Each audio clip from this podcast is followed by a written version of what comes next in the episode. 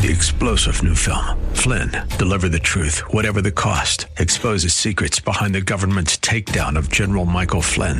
Flynn knew what the intel world had been up to. He ordered the first audit of the use of contractors. This set off alarm bells. He told the truth. He was the most dangerous person for Donald Trump to hire. They had to get rid of Flynn. Flynn, Deliver the Truth, Whatever the Cost. Available now. Watch it today. Go to Salem Now dot com. Salem Now dot com. Real Life Radio is sponsored by River City Community Church. Grace and peace to you, and welcome to Real Life Radio with Pastor Sean Azaro of River City Community Church in San Antonio, Texas. Now, this is a church that exists to help people just like you find the real life you were created for and find it to the full. And that's what Jesus said in John ten ten. And no one would argue that people are perfect. We're all imperfect, and that means we've been hurt by imperfect people. The Bible offers a clear, compelling vision and effective solution for how imperfect people like you and me can maintain peaceful relationships in an imperfect world. Today's message is called Learning to Forgive, and Pastor Sean is wrapping up this series called The Letter. It's time for Real Life Radio. Matthew eighteen, I'm going to pick up at verse twenty-one. We read that Peter came to Jesus and asked, Lord, how many times shall I forgive my brother or sister who sins against me? Up to seven times? Jesus answered, I tell you, not seven times, but seventy-seven times. Now, we have to understand something. Peter's asking for clarification because of a conversation they just had a few verses earlier in Matthew eighteen. You remember what the conversation is. It says, if a brother sins against you, you're supposed to go to the brother. You're not supposed to gossip about him. You're not supposed to ditch them, cut them loose. They sin against you, which is going to happen because we live in a world with sinful people. We live in a fellowship with imperfect people. It is what it is. It's going to happen. So in Matthew eighteen, we're supposed to go to them and appeal to them, sh- show them what's happened, and seek restoration. And it says if they, if your brother repents, you've won your brother. If they won't repent, I don't care what I did to you. Nah, you're whacked. You go to them with two or three others, a small group. Still, you're protecting your brother, but you're honest, honestly and openly confronting sin. But you're keeping it private. It says if, you, if he repents, you've won your brother. Excellent. It's teaching us how to deal with offense in the body of Christ. If it won't repent then, and still there's this hurt, there's this offense, he says then take it to the church, which really is talking about church leadership, not every person in the church. But take it to church leadership. And let church leadership, whether that be a, your small group leader, whether that be one of the pastors, because it's a, it's something that's existing in the body and it's going to bring division, it's going to bring hurt. And that's how you handle offense. So that they won't turn and repent then, treat him as an unbeliever. In other words, okay, well, we're not operating by the same set of rules here. We're not, and you, your fellowship with them is different now. But the whole idea all the time is to win your brother, to restore the relationship. And that, that's what Peter's asking qualification, clarification about. So he's, how many times should I actually forgive? Because he's been living with these guys for three years. He's like, dude, you know, I'm, I've already forgiven Philip like eight times. You have to understand, when Peter comes and he says, how many should I forgive? Seven times? He's being generous. Because the consensus in the rabbinical writings in the Talmud is like three times. That was kind of the sense of, yeah, you, you got to go back and forgive. You got to go back and forgive. But their consensus was kind of three times. Peter, knowing Jesus is really gracious and trying to kind of position himself here, says, how many times should I forgive, Jesus? He doesn't say three times like the rabbis say. No, he says seven times because I'm so generous and gregarious. Seven times, and Jesus looks at him.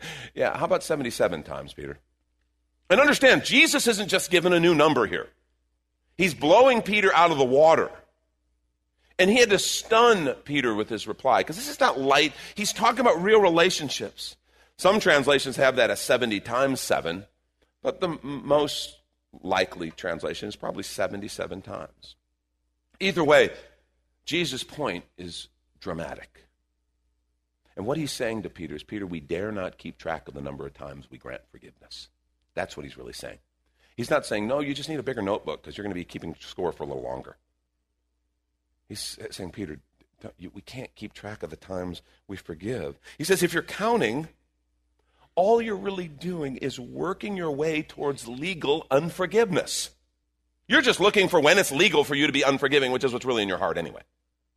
Because if you're counting, if you're keeping score, you're just looking for the point. Okay, Jesus, when am I? Because uh, I want to blast them. Is it okay now? Oh, no, okay, now, so now?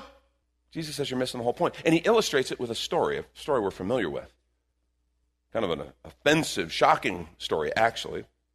He says, therefore, the kingdom of heaven is like a king who wanted to settle accounts with his servants. As he began the settlement, a man who owed him ten thousand bags of gold was brought to him. That is a ridiculous number that Jesus threw out. Okay, ten thousand. Imagine right now, ten thousand bags of gold. What's that worth? Billions? It's a fortune. A man who owed him a fortune was brought before him.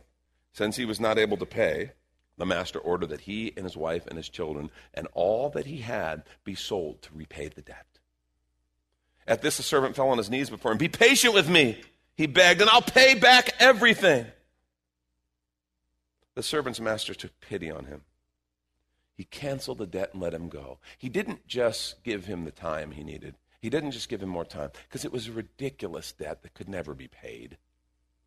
He canceled the debt and he let him go. Now the story turns, but when the servant went out, he found one of his fellow servants who owed him a hundred silver coins. It wasn't completely insignificant, but it was a much more normal person-to-person kind of debt. He owed him a hundred silver coins. He grabbed him and began to choke him. Pay back what you owe me, he demanded. His fellow servant fell to his knees and begged him, be patient with me and I will pay it back. Jesus inserts the exact same words that this servant had said just moments before. Be patient with me and I'll pay it back. But he refused. Instead, he went off and had the man thrown into prison until he could pay the debt, which of course is ridiculous. How's he going to pay the debt? He's not working. When the other servants saw what happened, they were outraged. And they went and told their master everything that had happened. Then the master called the servant in. You wicked servant, he said. I canceled all that debt of yours because you begged me to. Shouldn't you have had mercy on your fellow servant just as I had on you? In anger, his master handed him over to the jailers to be tortured until he should pay back all that he owed. This is how my heavenly Father will treat each of you unless you forgive your brother or sister from your heart. Now, we read this story, and the thing that stands out to us and the thing we focus on is the injustice here, right? We identify with the other servants who the scripture says were outraged. How could he do this? And, and we get indignant. How clueless was this guy? But that's not Jesus' primary focus. Remember, he's answering Peter's question. We can't forget Peter's question. He's answering the question regarding the limits of forgiveness. So he's answering Peter fundamentally with a question. In other words, how could a person who's been forgiven so much be so unaffected? How could he not be different because of that experience? How's that even possible? He says, if you're counting, to Peter, you're as clueless as the unforgiving servant. If you're counting that hundred pieces of silver, you're missing the whole point. Now, of course, this story brings up a little bit of a theology problem for us. When Jesus says, this is how my Father will treat each of you unless you forgive your brother or sister from your heart, uh, the theology problem is, is like, well, does that mean we're earning the forgiveness we get? I thought it was pure grace. What, what does that mean? In Matthew six, remember at the end of the Lord's Prayer, beginning of verse twelve through fifteen, Jesus said, forgive us our debts as we've forgiven our debtors. Lead us not into temptation, but deliver us from the evil one. And then he says this, verse fourteen, for if you forgive other people when they sin against you, your heavenly Father will also forgive you. But if you do not forgive others their sins, your Father will not forgive your sins. So are we somehow earning our so, our forgiveness? Is this a quid pro quo kind of thing? I want to say no, not at all. It's by grace we're saved, through faith, not of works. We are in no way kind of buying our own forgiveness by being forgiving. No, what Jesus is trying to say is forgiveness should change you. Forgiveness should change you, and if it hasn't, maybe you've never received forgiveness. Maybe you said a prayer, maybe whatever, but maybe you've been stiff-arming the forgiveness that he offers, because how can someone who's been forgiven so much not have a propensity towards forgiving others? How can that not change you and affect you? Our unforgiveness actually says more about our heart than about the person we're not forgiving. Jesus is saying, be careful. Because you could be someone who isn't even receiving forgiveness. I want to suggest three powerful keys to walking in the freedom of forgiveness that these passages give us. The first is pretty obvious after what we just read. Remember how much you've been forgiven.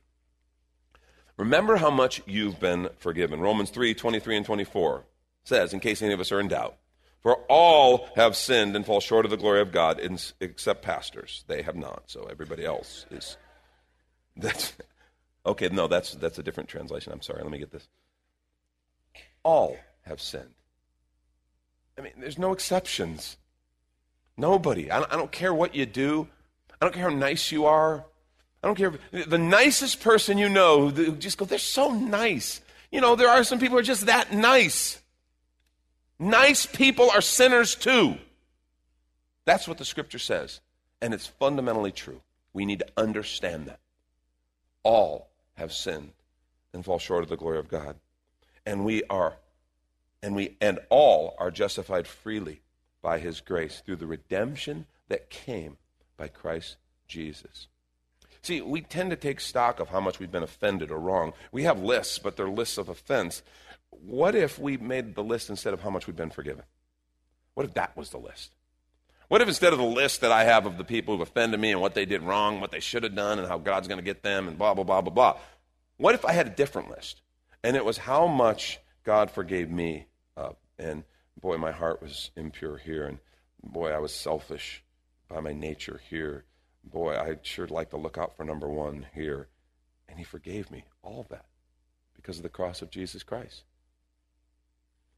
You're not just an absent-minded old man who forgot about it. And, oh, well, never mind. You go on, you, you know. That's not God. No, he's completely just. He was fully aware of how sinful I was. But he sent his son Jesus Christ to pay the penalty for my sin, the death penalty that my sin incurred and your sin incurred. And Jesus paid that penalty, and God said, it is finished. Justice has been served. Your penalty has been paid. And he took our sins and threw it into the sea of forgetfulness. You need to stop and reflect on how fully forgiven you are.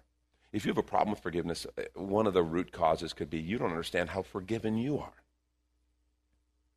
Yeah, but you don't know what I've done, Sean. And you know, and, and it's it's like you keep bringing up to God. Yeah, you've prayed for forgiveness, but you keep bringing up the sin to God. And he's like going, I'm sorry, I don't know what you're talking about. And you're like, but you're omniscient. I know, I know what you're talking about, but the scripture says I threw it in the sea of forgetfulness. And I did. I see it no more. When I look at you, I see my son Jesus, his death on the cross, and your penalty paid. So let's quit talking about that. Let's start walking in freedom.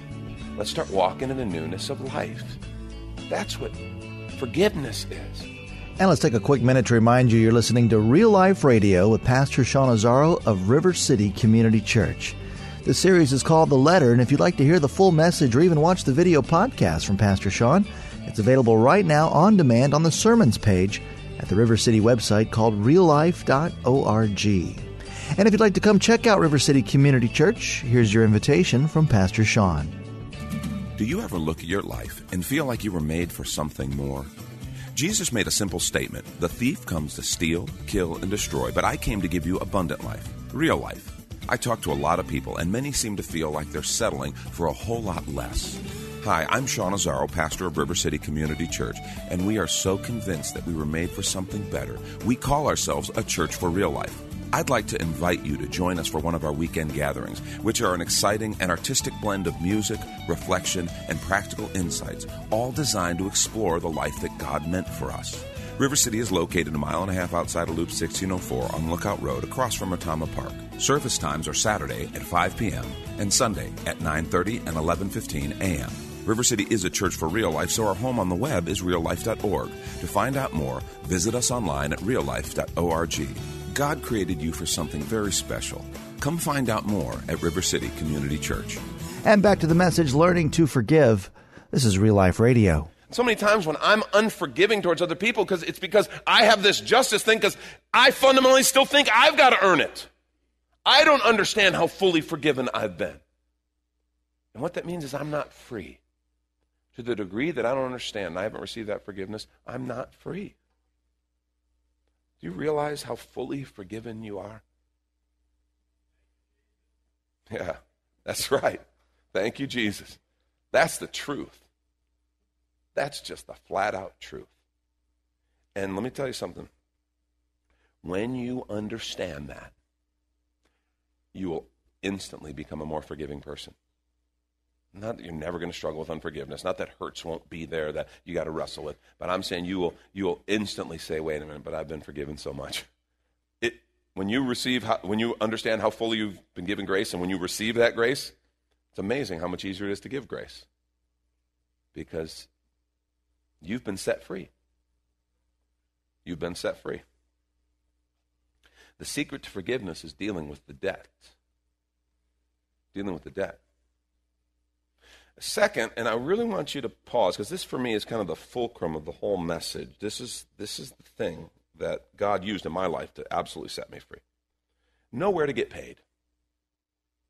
You got to remember how much you've been forgiven from, but you also need to know where to get paid. Secret to forgiveness is dealing with the debt. The secret to dealing with the debt is know where to get paid. And Paul's offer to Philemon to repay whatever debt Onesimus owed is a clue to the transformative power of the gospel. Know where to get paid. God used this little book, this little letter, Philemon, to completely change my life. I had some serious unforgiveness towards my dad. And I carried that all through high school and college, and even I became a youth pastor, and I was loving Jesus, and I had formally, I'd done the, I'd formally forgiven a number of times, many times. And so in formality, I guess, there was forgiveness, but every time something would happen, it would all come back up. Every time something would be said, all come back up. No, you should have done this for me. You shouldn't have done this. This is what a good father does. I mean, I, I'd been, my mother took us to church. I became a Christian when I was eight years old. So I grew up in church, and I grew up in some great churches, and I got to see some great families. I got to see some examples of great fathers and how they treated their kids and how they supported their kids, how they disciplined their kids, all that stuff. And, and there was this, this kind of comparison. You should have done it like this, but you didn't. And because of it, I lost this, I lost this, I lost this. I had this huge, I had said, I forgive you, but there was this debt that I was owed in my mind, in my thinking. And it's interesting.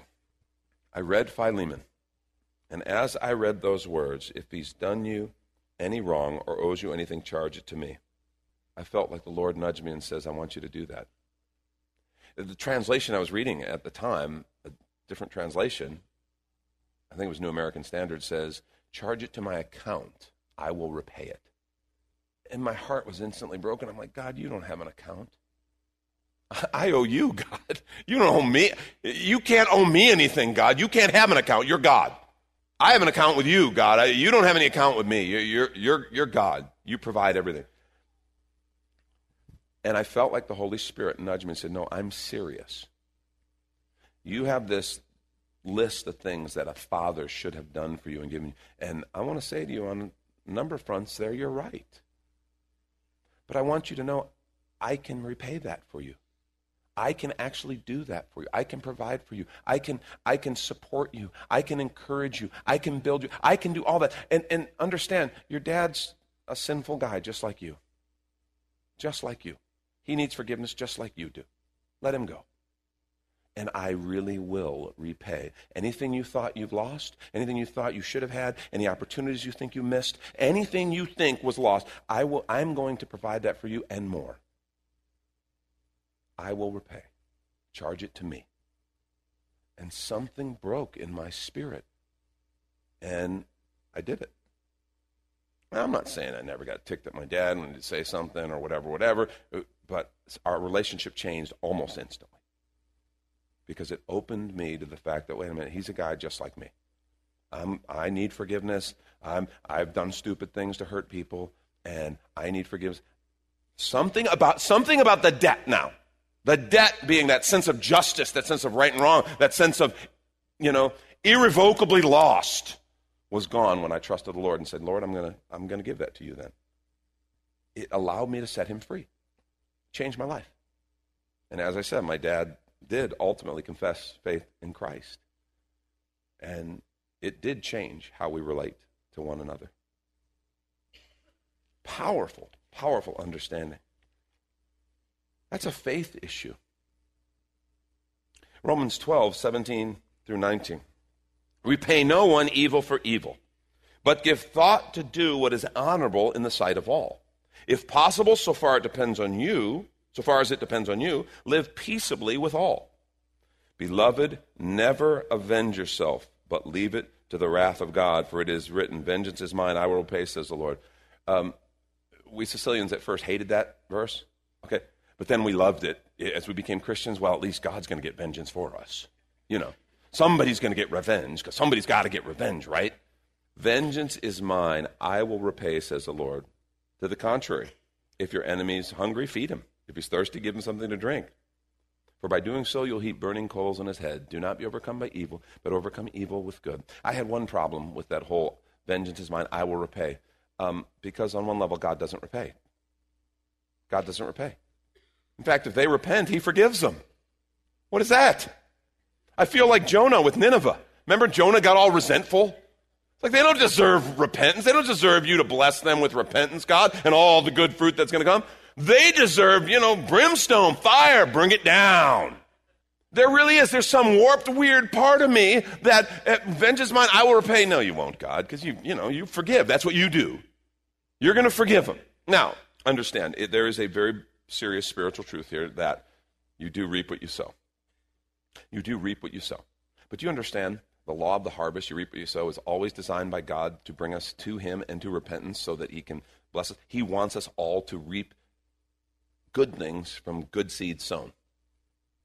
That I will repay part, I want to suggest there's kind of a double, because I really do believe those who have hurt, those who have wounded us, there is a sense, the law of the harvest, they, we do reap what we sow. We've sown wounds, we will reap bad fruit from that. That's just the way it works. But understand, God wants them to come to repentance. He wants them to begin to bear good fruit. I think that I will repay is as much for us as for them. What if God is saying, vengeance is mine, I will repay. I will take care of them, but I'll also take care of you. I really will meet your needs. That thing that you think they owe you, that thing you think is lost forever, God says, nothing is lost forever in my economy because I'm God. Do you realize how much of a faith step forgiveness is? Do you trust God enough to repay what you think you're owed, to repay what you think, the good things that you think were lost? And God says, they're not lost. He says, I'm the author of all good things. What do you need? I want to provide it for you and more. And in that I can release the debt because I know where my provision is. I know where my pay comes from, if you will. It comes from my Father in heaven who loves me and has promised to meet every need, promised to care for me. And so I can let them go. I can release them. At core, forgiveness is a faith issue. Do you trust God enough to forgive? Because the secret to forgiveness is dealing with the debt. Last thing, and I'll wrap with this, set them free. That's what Paul said to Onesimus. He's wanting him to set, or Paul said to Philemon, he wants him to set Onesimus free. Not just from his slavery, but he wants to set him free from the debt. There was legitimate offense. Many scholars think Onesimus ran away, stole from Philemon, lied to Philemon, ends up coming to Paul, becomes a follower of Jesus, and Paul says, you need to go back and fix that relationship. Are you kidding me? But he sends him with this letter. And he says to Philemon, set him free. And I want to say to us, the last step is to literally set them free. When you can put that person who sinned against you, who hurt you, when you can put them in that category and say, they are a broken sinner who screwed up. Just like I'm a broken sinner who screwed up. And Jesus saved and forgave and restored me. I want that for them. Set them free. Let go of the hurt. Let go of the anger. How about let go of the st- the other baggage? Sometimes our unforgiveness is because we've accepted baggage. Maybe it's from a parent or from someone who was influential in your, your life, and there's old labels, things that, that they, they said about you that you carry along, and you're resentful and you're angry. How about let those labels go? You're not who they say you are. You're who God says you are. How about you walk in that? How about you really let God Build into your life everything he created for you. Be the father he wanted you to be. Imagine if we really got this forgiveness thing right. We walk in grace the way the body of Christ is supposed to. Do you realize when we talk to people about our Savior and about just the gospel and about knowing his love, they would totally get it because they've seen grace in action in us.